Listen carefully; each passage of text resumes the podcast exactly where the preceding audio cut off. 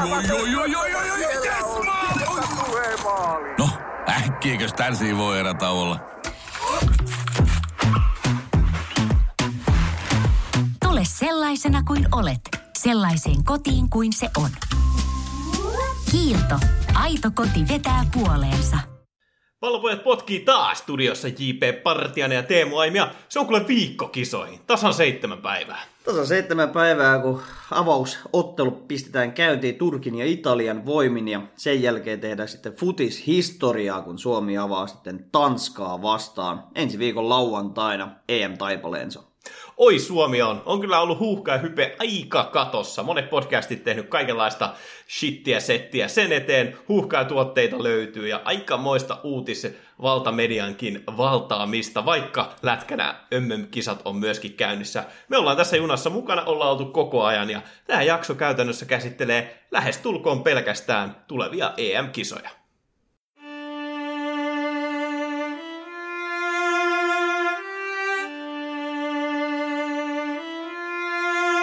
On kaksi asiaa, joita tosimies ei vaihda. Pallopojat. Meillä ollaan aika monta viikkoa nyt tehty Road to EM 2.0, 2.0 tai 2.1, ihan miten sen haluaa. Ollaan käsitelty näitä top ennakkosuosikkijoukkueita ja nyt on enää kolme parasta jäljellä. Tässä jaksossa käsitellään siellä kolme sijoittuvaa joukkuetta, eli Portugalia sekä sitten myöskin totta kai Suomen omaa jengiä, koska aika hieno video tästä joukkueen julkistuksesta saatiin aikaiseksi. Ja ensi viikolla sitten käsitellään meidän ennakkosuosikit finaaleihin, finaalipeliin sekä myöskin varmasti myöskin ensi viikon jaksoon riittää jonkin verran EM-hypeä. Mutta siellä kolme Portugalia. Mä muistan Teemu, kun alettiin tekemään tätä meidän listausta, niin mä taisin sanoa, että Portugali on uusi mest, tota, musta hevonen, ja sä sanoit, että paskan vitut, Portugali on yksi mestariehdokkaista. Kyllä, ei se enää mikään musta hevonen ole, koska se on hallitseva Euroopan mestari viiden vuoden takaa. Tulee nyt puolustavana mestarina näihin kisoihin. Ja kun katsoo niiden kokoonpanoa, niin onhan ne yksi ennakkosuosikeista. Sitten se avaus 11 on aivan kamalan hirvittävä, ja sieltä on vaihtopenkiltäkin heittää vielä todella paljon kovia pelaajia kentälle, ja ne on meritoituneita pelaajia, ne on tottuneita jo voittamaan.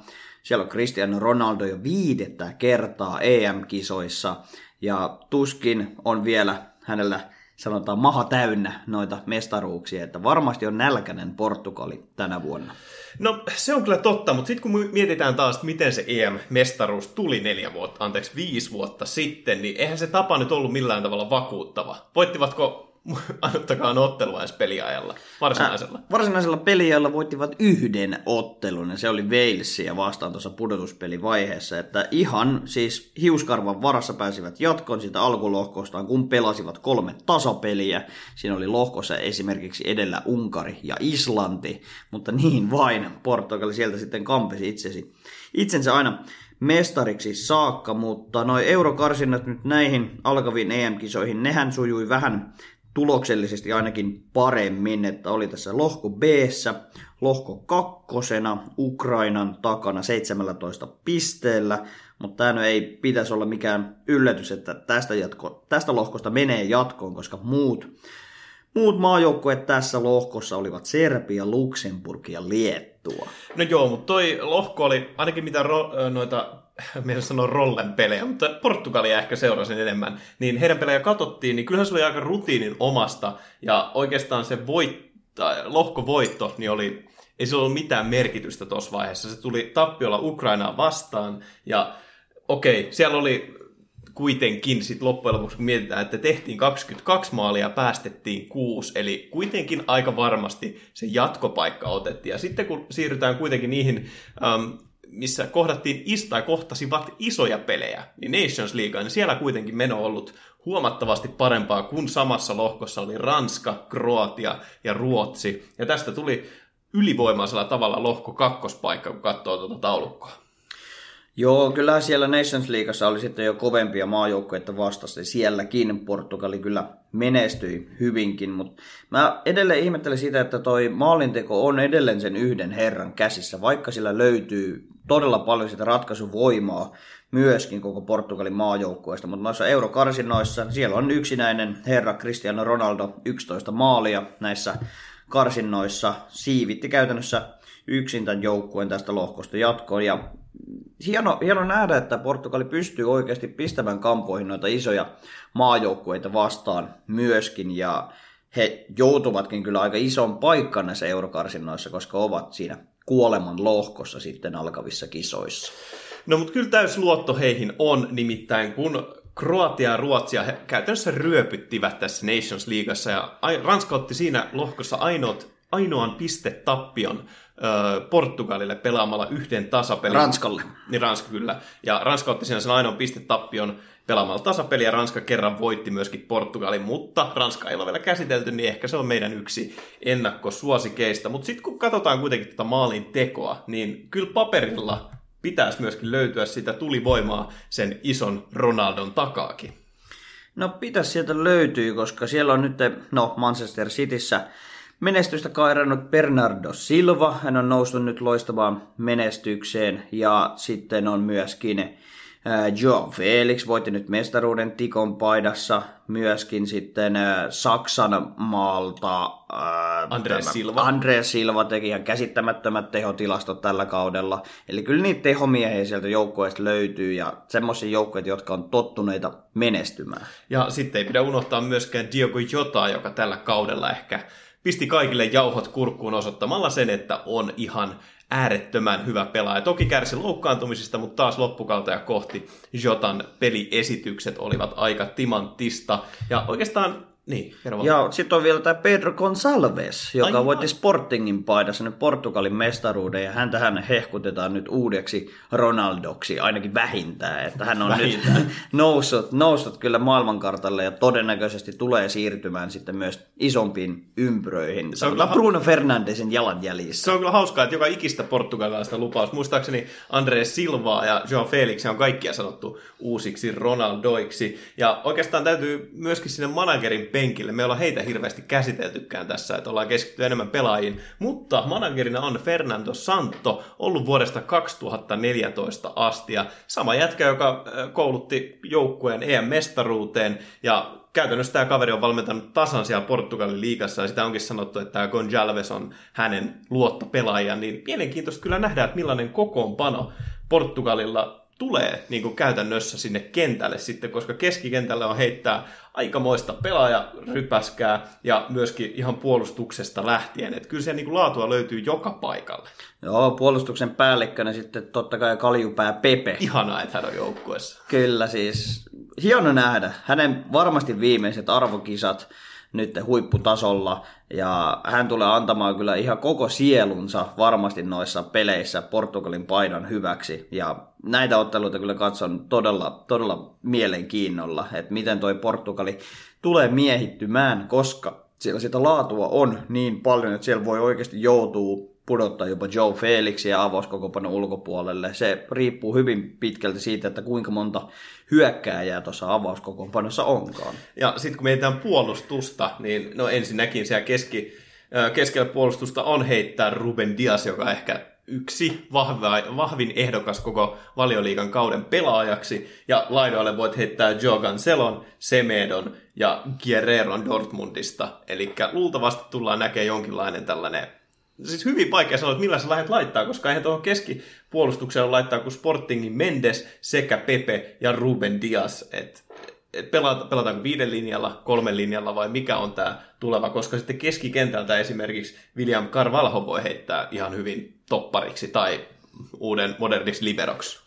Kyllä, siis tuossa on niin paljon variaatioita nyt olemassa Portugalin joukkoon, mutta kyllä mä uskon, että siellä on neljän puolustuslinja ja sitten ne keskikenttäpelaajat tulee pelaamaan aika syvällä sitten puolustettaessa, mutta sieltä sitten ne laiturit ja hyökkäjät on aika vapaassa roolissa sinne ylöspäin suuntaukseen. Et en mä usko, että Portugalin pelityyli tulee hirveästi muuttumaan, että oma pää puhtaana, siitä lähdetään ja sitten lähdetään tekemään siinä ottelussa jostain erikoistilanteesta tai sitten Cristiano Ronaldon yksilösuorituksen jälkeen sen yhden tai mahdollisesti jopa kaksi maalia ja tätä kautta sitten lähdetään hakemaan sitä menestystä. No, mutta Ronaldo on, on kyllä yksi mielenkiintoinen pelaaja. Sanoit, että, että varmasti on vielä nälkää osoittaa, mutta sitten pitää kuitenkin muistaa, että tuossa jengissä hän ei ole enää se ainoa päällikkö. Siellä on Bruno, Joao Felix, jotka on myöskin tähtistatuksen omaamia. Etenkin Bruno, joka tiedetään, että ei ole mikään ehkä nöyrimmistä kavereista, etenkään siellä kentällä, niin miten ne tulee toimimaan? Ja sitten kun mietitään vielä, että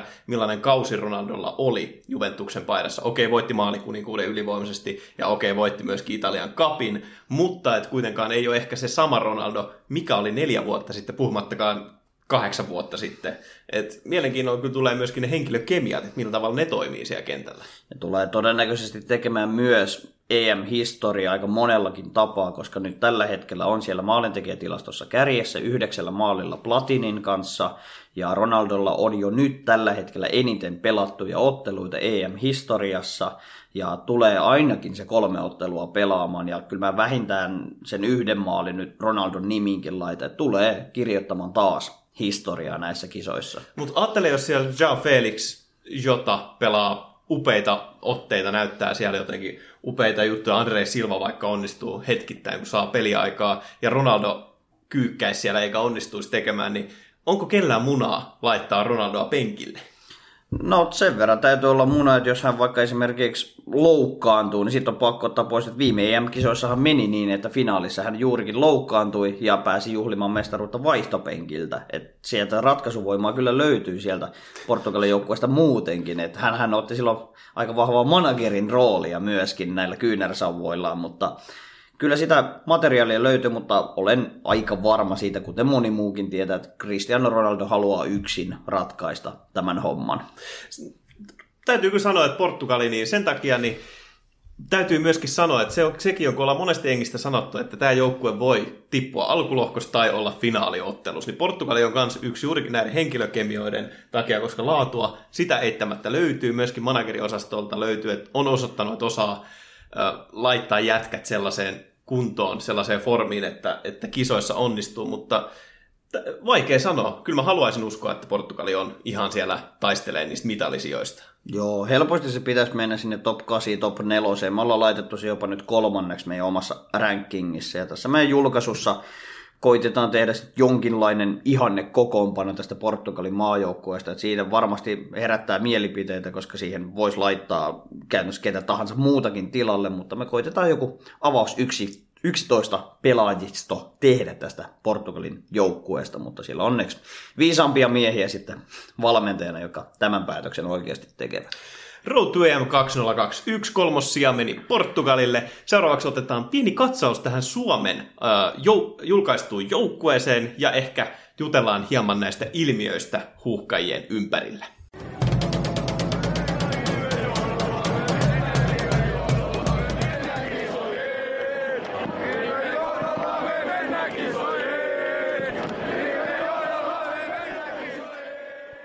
Pojat. Pallopojat. Niin kuin sanottiin, niin hype huuhkajien ympärillä on ollut ihan käsittämätöntä ja hyvä niin.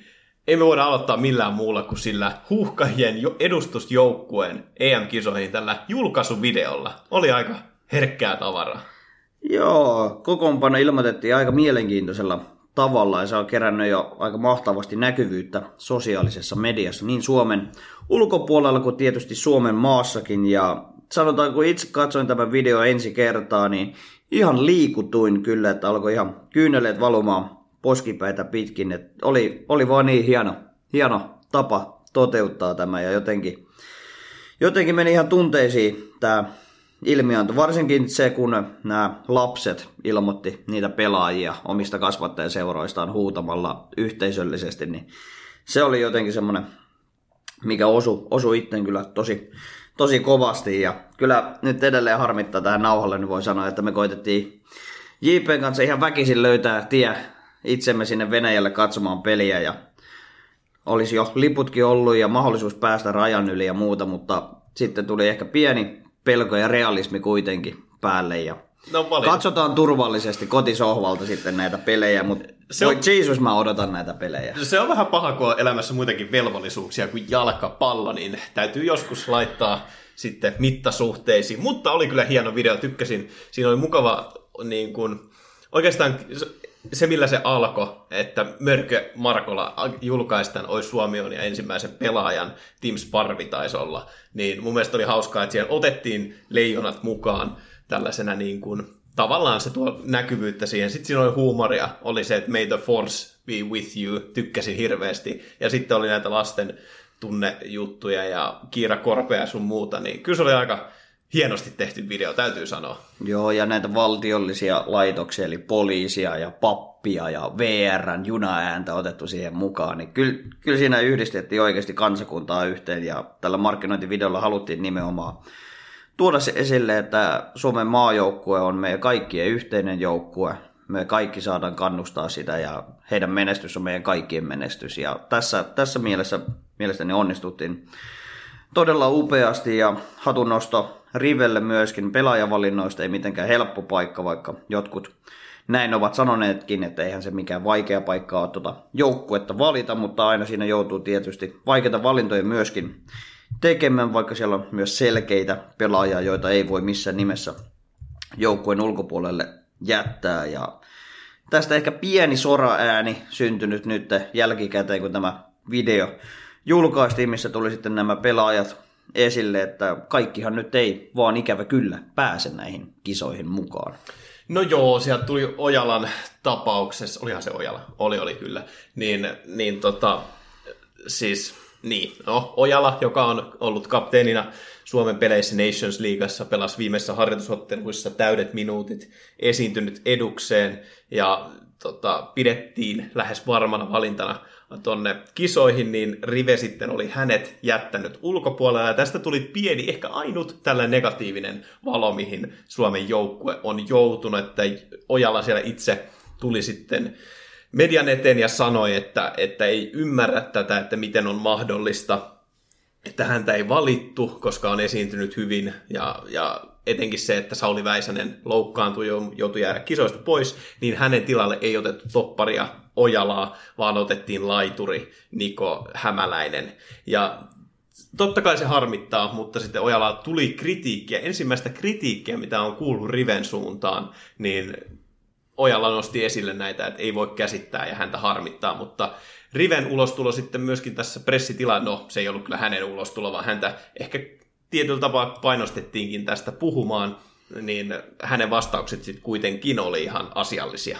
Oli asiallisia ja näin, näin se pitääkin toimia. Että nyt on huuhkajat mennyt kyllä sanotaan menestyksestä menestyksen, että porskuttanut oikeasti sieltä aika huonostakin maineesta nyt tähän tilanteeseen, jossa kaikki tuntuu olevan nyt huuhkajien puolella, että huuhkajat kamaa menee todella paljon myyntiin ja ihmiset oikeasti seuraa tällä hetkellä jalkapalloa ja on, on tietoisia jalkapallomaajoukkueen toiminnasta ylipäätään, siitä seurataan päivittäin ja tämä on ihan loistavaa nähdä, että tämä kehityssuunta on mennyt tähän. Ja tämä on ehkä yksi syy, miksi mekin ollaan edes aloitettu tämä Futispodcast, että se on vienyt meidät mennessä ja halutaan jakaa tätä ilosanomaa. Ja nyt, nyt ollaan siinä aallonharjalla, että nyt pitää takoa, kun rautaa on kuuma ja nauttia tästä hetkestä. Täytyy ottaa kaikki hyöty, hyöty irti nyt tästä menestyksestä ja hypestä. Ja mä oon itse itselleni aiheuttanut jo aika moisia kyyneltulvia, että katsoin esimerkiksi YouTubesta ihan avoimesti pystyy katsoa Viaplay Urheilun tekemä tämmönen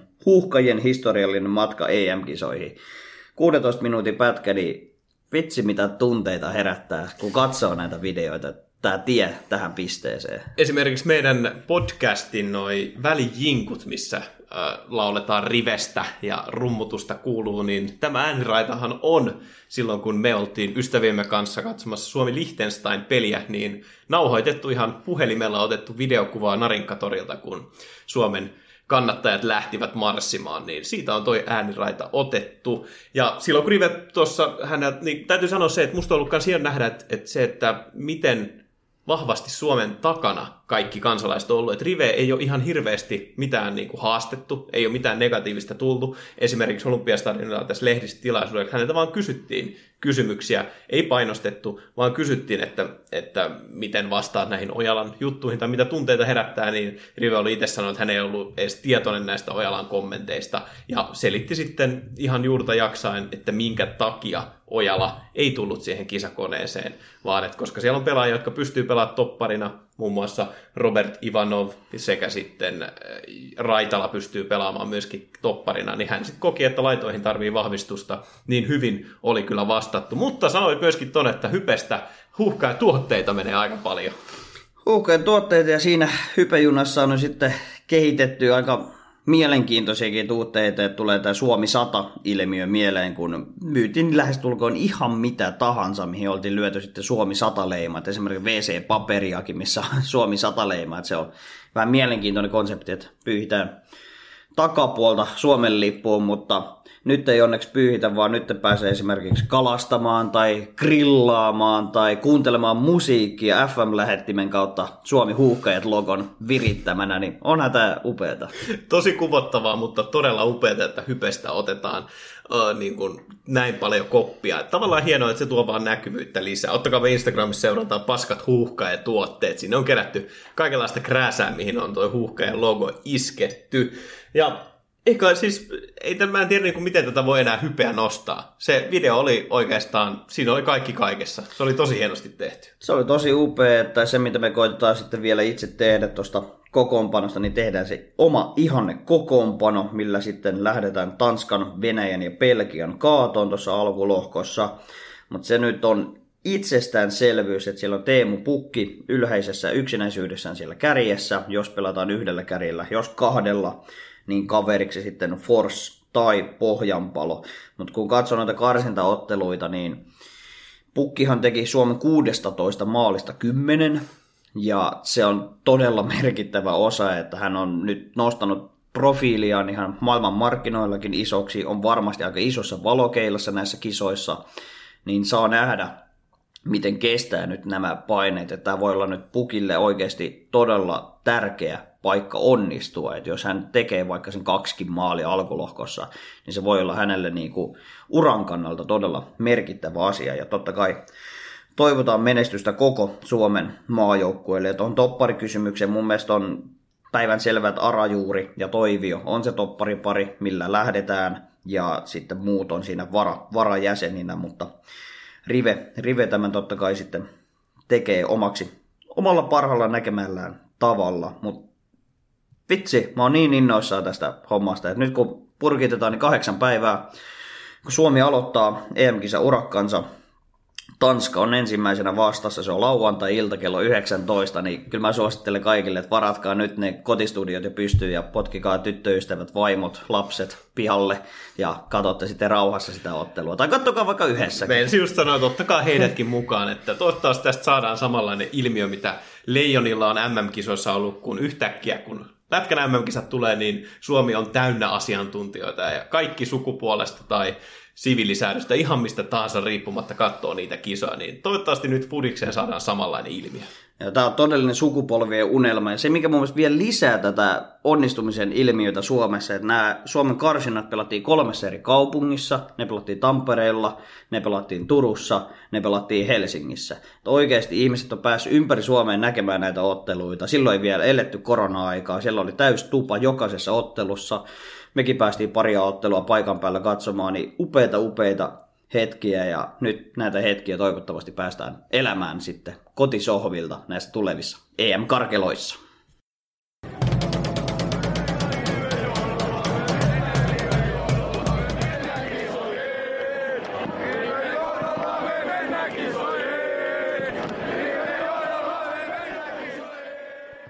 Pallo. Jokaisen pojan ensirakkaus. No niin, ja nyt ollaan puhuttu tunteella, ollaan heitetty läppää, mutta koska meillä on tässä podcastissa mukana Teemu Pappa, niin Teemu on taas tehnyt tutkivaa journalismia ja ottanut sitten faktaktiskiin.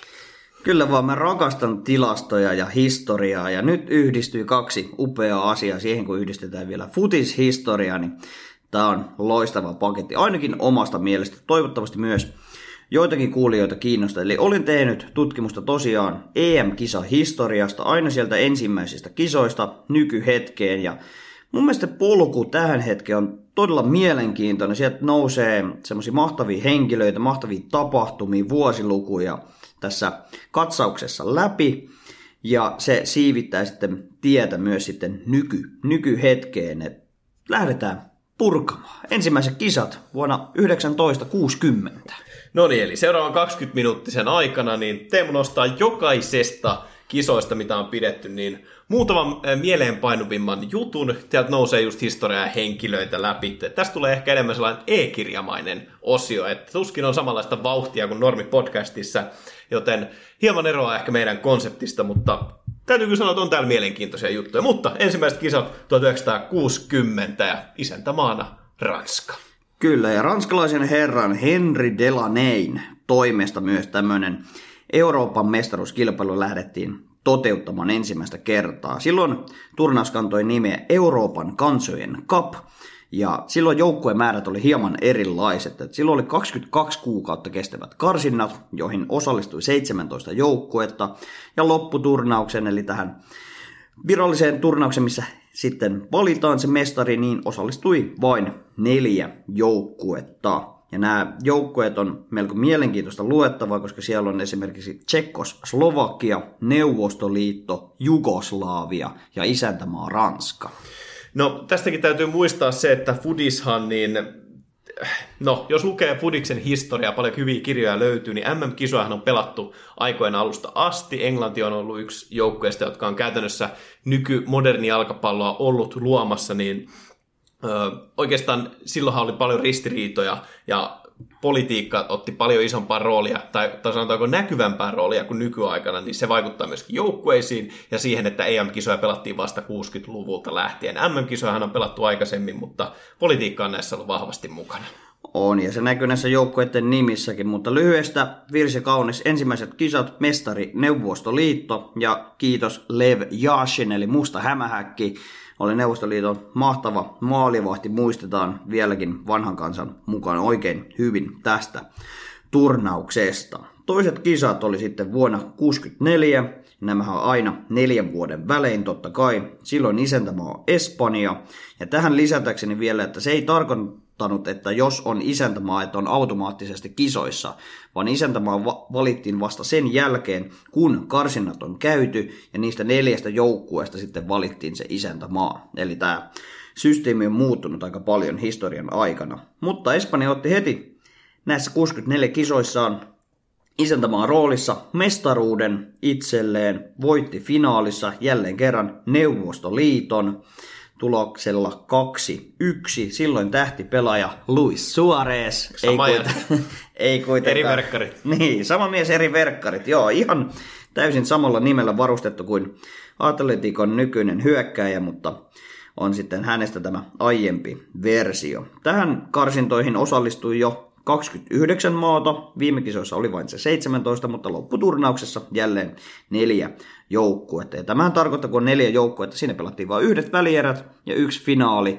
niin se oli kolme ottelua, kun kisat oli ohi. Olisi aika mielenkiintoista nykyäänkin seurata, mutta näihin kisoihin Suomelle ei olisi ehkä mitään asiaa. Ja kisamaat oli aika mielenkiintoista, Espanja, Unkari, Tanska ja Neuvostoliitto. Ja tähänkin varmasti politiikka vaikuttaa aika paljon, mutta etenkin nousee esille se, että Tanska on ollut aika iso maa ja taitaa yhden mestaruudenkin omistaa myöhemmiltä vuosilta. Kyllä vaan, se helposti unohtuu, että Pohjoismaat on yllättävänkin menestynyt näissä kisoissa. Hypätään seuraaviin kisoihin, eli kolmansiin kisoihin vuonna 1968. Silloin isäntämaa Italia, ja silloinkin isäntämaa voitti kisat, eli Italia. Ja tämä tapahtui uusinta ottelun jälkeen. Silloin oli käytössä, jos ensimmäinen osaottelu finaalissa päättyy tasapeliin, niin pelataan toinen ottelu sitten uudestaan. Et ei ole jatkoaika. Ja Italia voitti sitten tämän toisen ottelun 2-0 ja näin kruunattiin sitten Euroopan mestariksi, ja nämä oli ensimmäinen kerta, kun EM-kisat oli myös EM-kilpailu nimellä, eli tuo Euroopan kansojen Cup-nimi korvattiin sitten uudella. Karsintoihin osallistui jo 31 maata, jälleen neljän joukkueen lopputurnaus. Ja siellä taas tuttuja Neuvostoliitto ja Jugoslaavia mukana, sitten Englanti ja Italia. Mutta näissä kisoissa oli jo aivan käsittämätön ää, tyyli ratkaista, miten joukkue etenee välierästä finaaliin, sillä välierässä Italia ja Neuvostoliitto pelasivat tasan, maalit oli tasan, tilastot kaikki tasan, niin kolikon heitolla sitten ratkaistiin, että kumpi menee finaaliin. Siellä Neuvostoliiton edustaja huusi, kruuna, tuli klaava, Italia meni finaaliin ja aina mestaruuteen saakka. Et Tämä olisi kyllä hyvin mielenkiintoista nykypäivänä, että jos koliko heitolla ratkaistaan, että kumpi voittaa ottelun. Tai kädenväännö. Mä väitän, että Paulus Arajuuri olisi ihan vahvoilla, jos mietitään vaikka jotain Espanjan kapteenia. Kyllä siellä nyt ikinä tuskin pikeä enää kapteenina pelaa, kuin ei joukkueessakaan ole, mutta mielenkiintoista olisi Suomelle ihan hyvä tollanenkin tapa ratkaista jatkoon menijät. Kyllä, mutta todella eeppiset kisa, koska finaali ratkaistiin kahdella eri ottelulla ja finaaliin mentiin vielä kolikon heitolle. Tämä on yksi kyllä pala futis-historiaa. Hypätään seuraaviin kisoihin, neljännet kisat 72, silloin isäntämaa on ja mestari Länsi-Saksa, silloin oli vielä kaksi Saksaa olemassa. Ja finaali oli aika historiallisesti merkittävä, nimittäin Länsi-Saksa vastaan Neuvostoliitto. Ja 3-0 tämä meni Saksalle, kuten oli koko Saksan kisat nämä, sillä tähdistöjoukkueeseen valittiin valittiin 11 pelaajasta seitsemän saksalaista, ja siellä oli muuan Gerd Müller ja Franz Beckenbauer. Pommittaja Mülleri. Kyllä, historiallisia pelaajia, varsinkin jos on yhtään katsonut futishistoriaa ja näitä tilastonikkarointeja, kuten minä. Hyvä. Hypätään tästä seuraaviin kisoihin. 76. Siellä isäntämaa Jugoslaavia ja mestari on Tsekkoslovakia. Tässä nousi semmoinen historia-friikin oikeasti mahtavia kylmäväreitä, koska on semmoisia maita, mitä ei ole enää edes olemassakaan. Ja finaali oli Tsekkoslovakian ja Länsi-Saksan välinen. Ja tässä ottelussa tehtiin sitten myös historiaa ja tuli sellainen termi käyttöön, joka jokainen futisfani tällä hetkellä tietää, nimittäin panenka-tyyli. Chippaus keskelle ja taisi olla ihan finaalissa ratkaisevat rankkarit, niin ei ole ennen tällaista tyyliä nähty ja siellä sitten Panekka iski, laittoi chipin keskellä, aika kova jätkä. Kyllä, seitsemän kierrosta oltiin menty jo rankkareita kahdeksannalla kierroksella. Antonin Panenka päättää vetää chippimaalin keskelle ja näin Tsekkoslovakia Euroopan mestariksi aika kylmäpäisellä ratkaisulla. Ja totta kai ottelun ja turnauksen tähtenä sitten Antonin Panenka ja sitten Saksan Dieter Müller. Hypätään 80-luvulle. Siellä Italia oli isäntämaa ja mestarina toistamiseen Länsi-Saksa voitti finaalissa Belgian. Tämä on Belgian ainoa kerta, kun on ollut finaalissa. Katsotaan, tapahtuuko se tänä vuonna sitten tämä asia, että Belgia etenisi aina finaaliin saakka. Karsintoihin osallistui 31 joukkuetta ja nyt oli jo kahdeksan joukkueen lopputurnaus, eli kaksi neljän joukkueen lohkoa. Eli turnaus laajeni ensimmäistä kertaa sieltä sen alkuajoilta. Nämä oli Saksan kisat siellä Klaus Allofs kolmella maalillaan koko turnauksen parhaana pelaajana. Ja täytyy muistaa näissäkin äh, juurikin se politiikka, että Tsekkoslovakia, Jugoslavia, maita, joita ei nykyään enää ole olemassakaan, hajonneet sitten useammaksi maaksi, niin sen takia ne on silloin pärjännyt siellä. Foodis on ollut isosti esillä ja kun on ollut isommat alueet, mistä näitä pelaajia on tullut, niin luonnollisesti ovat pärjänneet huomattavasti paremmin. Sama ehkä myöskin Länsi- ja Itä-Saksan välillä. Kyllä, ja tässä on yksi ehkä syy myös siihen, miksi Suomea ei olla nähty arvokisoissa ennen, koska siellä on ollut oikeasti vaan Euroopan neljä parasta joukkuetta tai kahdeksan parasta joukkuetta. Niin siinä on ollut todella vaikea murtautua.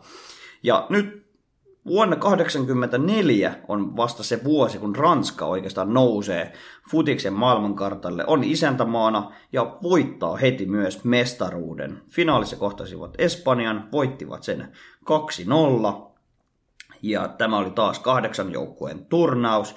Siellä ehdoton turnauksen tähti Michel Platini ei pelannut kuin yksissä EM-kisoissa ja teki sielläkin vaatimattomat yhdeksän maalia.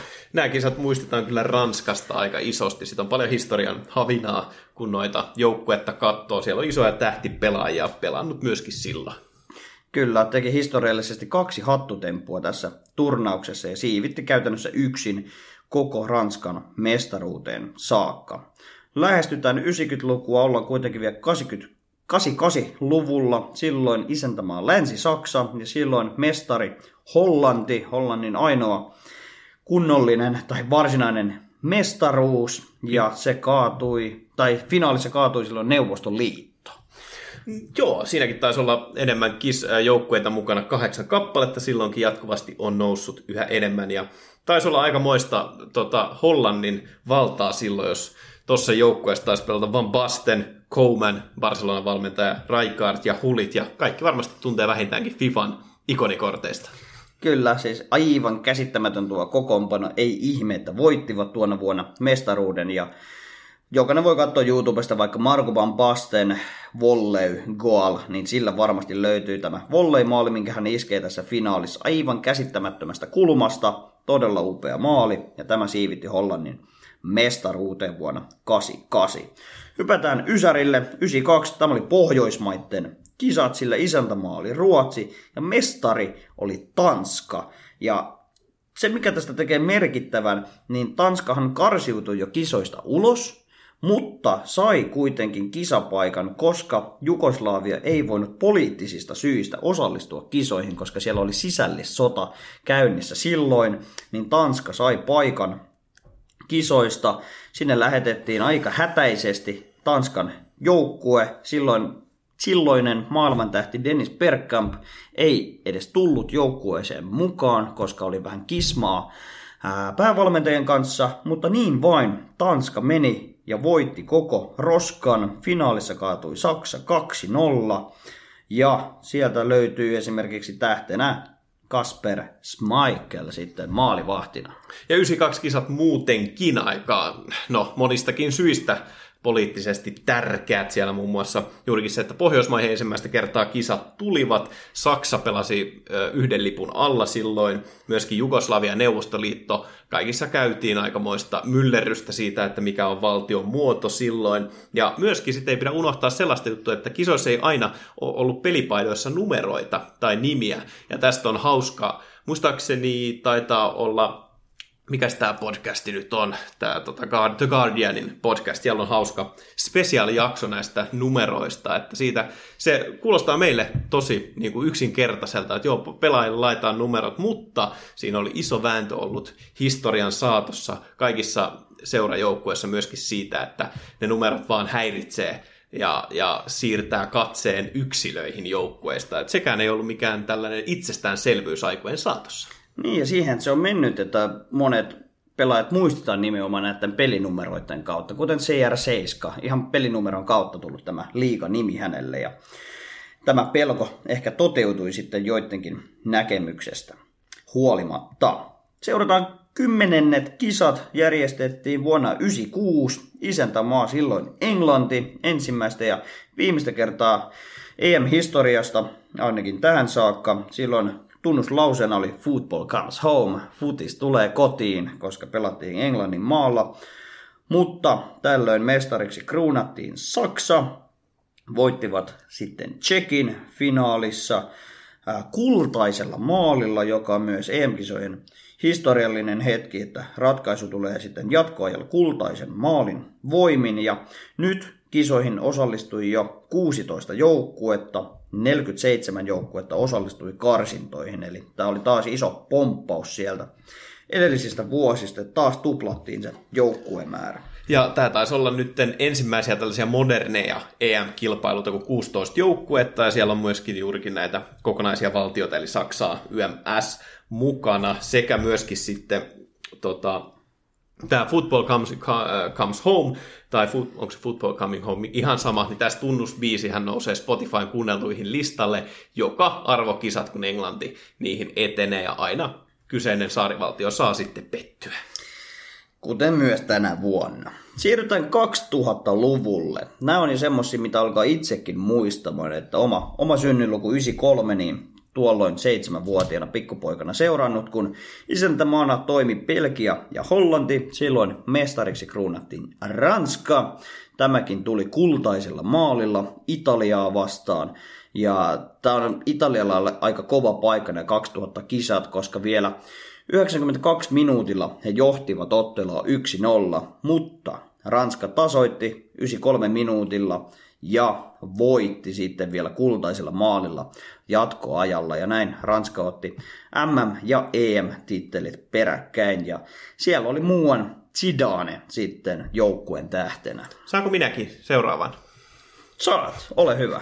Eli 2004, nämä on sellaisia, mihin alkaa varmasti iso osa kuulijoistakin muistamaan. Näissä kisoissa nähtiin ehkä se suurin yllätys ikinä, ainakin jos puhutaan moderneista jalkapallohistoriasta. Nimittäin Portugalissa järjestetty TM-kisat ja mestariksi nousi Kreikka ja millä pelityylillä paskapallolla muistuttaa etäisesti Liverpoolin nykyistä pelitaktiikkaa. Eli keskustassa 3-2-7 hyökkääjää, sinne laitetaan kukkupalloa ja joka kerta puskumaali ja finaalissa myöskin sitten 2004 kisoissa kaatui isäntämaan Portugali 1-0 ja puskumaalilla. Et mielenkiintoista, että Kreikka siellä voitti käytännössä kaikki matsit 1-0 tuloksella ja puskumaaleilla, että kyllä se kertoo jotain, että millaisia isoja yllätyksiä voi, voi myöskin modernissa jalkapallossa näkyä. Siellä tähtenä näistä ei mitään muistikuvaa, mutta Nedved Baros ja sitten myöskin CR7 ensimmäiset EM-kisat, eli nyt aletaan jo puhumaan ihan moderneista tähdistä.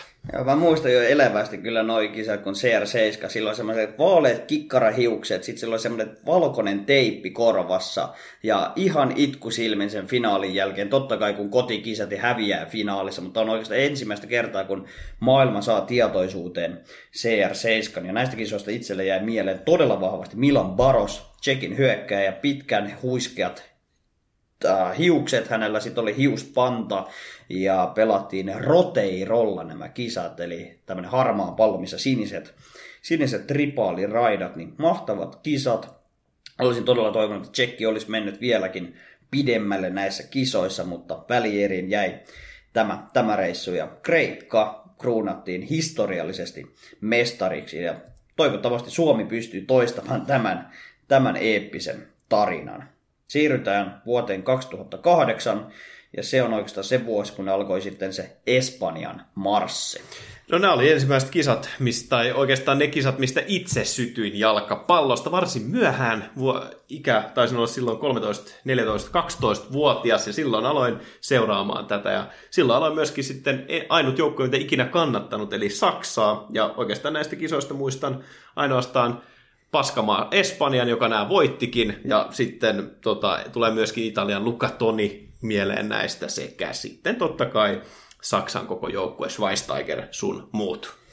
Joo, ja näinkin se sitten tuotiin jo uusi ja isompi EM-pokaali, että tämä pokaalihan kantaa tätä Henry Delaneyn nimeä, mutta sen vaan nyt tehtiin isommaksi. Nyt se on 8 kilon ja 60 senttinen, joka on myöskin tällä hetkellä edelleen käytössä. Ja Iker Casillas oli ensimmäinen pelaaja, joka pääsi tätä pystiä sitten nostamaan Espanjan mestaruuden kunniaksi. Espanja teki myös historiaa näissä kisoissa, että teki enemmän maaleja kuin mikään muu joukkue. Eli oli mielestäni kuitenkin selkeästi se paras, paras joukkue näissä kisoissa ja parhaana maalintekijänä sitten David Villa neljällä maalilla, mutta muistutaan myös Arshavinin läpimurtoturnauksena. Kyllä, ja Arsenaaliin siitä tekemään viisi maalia yhteen otteluun. Tiesitkö muuten, että Iker Kasias pääsi ensimmäisenä edustaa maajoukkuetta sen takia, että vanha maalivahti, en muista nimeä, mutta Espanjassa, en muista oliko nämä turnaukset vai aikaisemmat MM-kisat 2006, tiputti partaterän varpaansa päälle, varvas tulehtui, ei ollut ykkösmaalivahtia, niin Iker Kasias otettiin ja siitä se sitten lähti.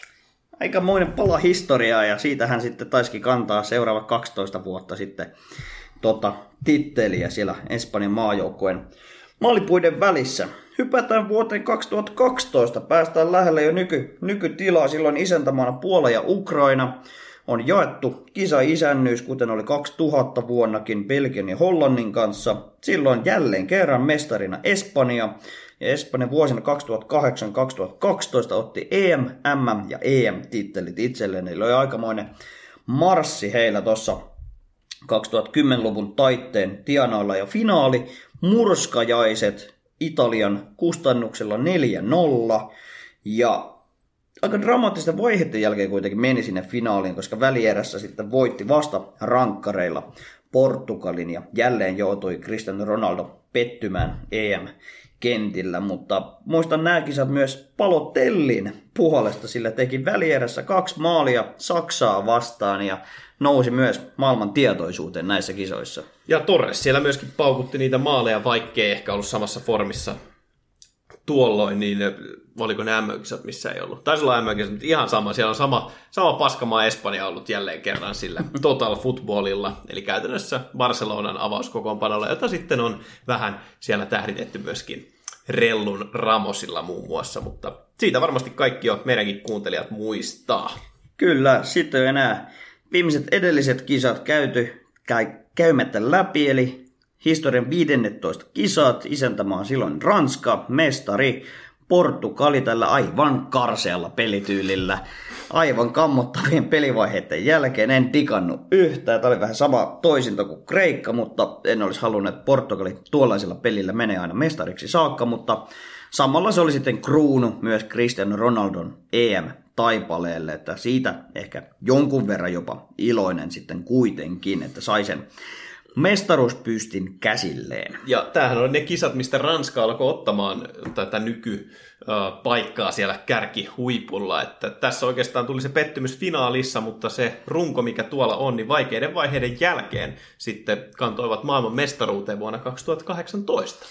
Kyllä, ja nämä kisat oli myös sikäli ennätykselliset, että otettiin jo 24 joukkuetta mukaan. Eli alkuperäisissä kisoissa oli vain neljä joukkuetta, noissa kisoissa oli 24 joukkuetta, mikä mahdollisti, että kisoissa on muun muassa myös Islanti mukana, joka säväytti koko maailmaa kannatustoiminnalla näissä, näissä kisoissa, mutta se ei kuitenkaan aivan, aivan sinne tappin saakka riittänyt. Ja nämä oli samalla kyllä myös Griezmannin kisat, että teki tietyllä tapaa historiaa tekemällä kuusi maalia näissä kisoissa. Että ainoastaan Platini yhdeksällä on tehnyt paremman suorituksen yksissä EM-kisoissa. Kannattaa katsoa Griezmannin dokumentti, missä kertoo oikeastaan siitä, että Griezmannhan ei ollut mikään Ranskan lellikkipoika aina, koska omaa myöskin sinne juuria sinne Espanjaan, koska siellä on käynyt junioriakatemiaa läpi ja myöskin sukujuuret juontaa sinne Espanjan ja eikö anteeksi Ranskan ja Saksan välille, niin nämä taisi olla ne kisat, missä Griezmann otettiin sitten vihdoin omaksi tähtipojaksi.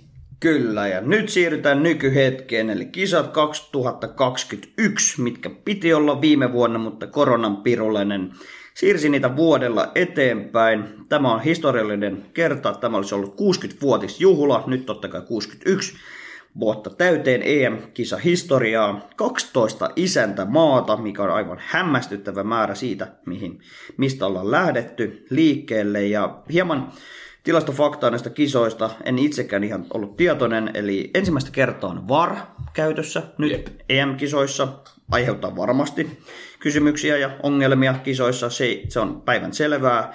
Ja joukkueen määrä on ollut käsittä, käsittämättömän iso. 55 joukkuetta osallistui karsintoihin ja 24 kisoihin. Ja tämä auttoi osaltaan sitten myös Suomen tietä näihin kisoihin. Ja Nations Leaguean kautta myöskin pääsi.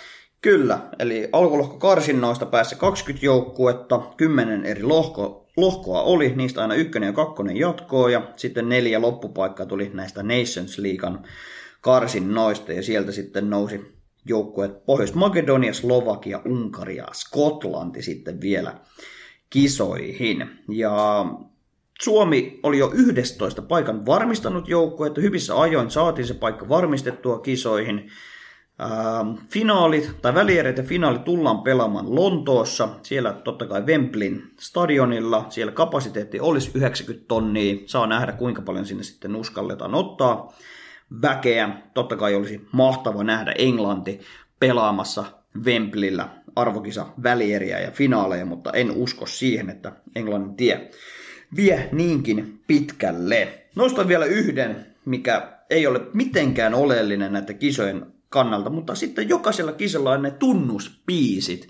Ja Martin Garrix on yksi lempiartisteja, niin se on tehnyt tämän vuoden kisapiisi We Are The People, mutta historiasta nostan UEFA Euro 2008 kisapiisi, ei ollut mikään ihmeellinen, mutta se maalilaulu. Voi herra Jumala, mä oon kattonut niitä videoita ihan totaalisen paljon. Sieltä kun aina kun tuli maali näissä kisoissa, niin Sampa de Janeiro Aa. lähti tuolla Saksan stadionin kaiuttimista soimaan, niin se kyllä teki kutaa aina kun tuli maali, niin odotan samanlaista juhlaa joka kerta kun EM-kisoissa pärähtää maali. Ja muistetaan nyt se, että ensimmäiset kisat, missä Suomi on, ja ei voi pitää tietynlaisena yllätyksenä. Jos katsotte niitä valtioita, niitä joukkueita, jotka ei vielä yhdessäkään arvoturnauksessa ole ollut, en muista nyt listaa ulkoa, mutta jos katsotte netissä joukkueita, jotka eivät ole jalkapallon arvokisoissa ollut, niin niitä joukkueita kun vertaa, niin kyllä niistä Suomi on ylivoimaisesti paras. Ylivoimaisesti paras, joo. Ja nyt oli niinku viimeistään se hetki, kun Suomi näihin kisoihin menee. Meillä on ollut siellä niin sanottu kultainen sukupolvi myös. Ihme, että he eivät silloin aikoinaan päässyt arvokisoihin. Onneksi nyt menimme Riven johdolla kisoihin ja toivomme kaikkea hyvää Suomelle näissä kisoissa. Toivottavasti jokainen on mukana näissä kisoissa vähintäänkin yhtä isolla hypellä kuin me. Huhhuh. Jätkä puhuu aika paljon. Mä puhuin aika paljon, toivottavasti edes, edes yksi olisi jaksanut kuunnella tuon tilastohistoria-osuuden ihan loppuun saakka. Mä itse sain sitä hirveästi kiimaa ja hypeä tuleviin kisoihin, koska nyt on pohja ja historia rakennettu tähän hetkeen. Tiedetään, mistä ollaan tultu ja nyt on Suomen hetki näyttää maailmalle, että vittu mekin osataan pelata futista. Aika hyvin sanottu. Tässä oli paljon asiaa. Alku oli vähän huumoripitoisempaa, loppu sitten faktuaalista faktaa. Kiitoksia tästä. Odotellaan kisoja. Ensi viikolla taas palaillaan sitten, kun EM-kisat pärähtävät käyntiin. Eikö näin? Kyllä vaan. Kiitos tästä. Säkin on tyhjät. Nähdään, kuullaan myöhemmin. Kiitos. Se on moro.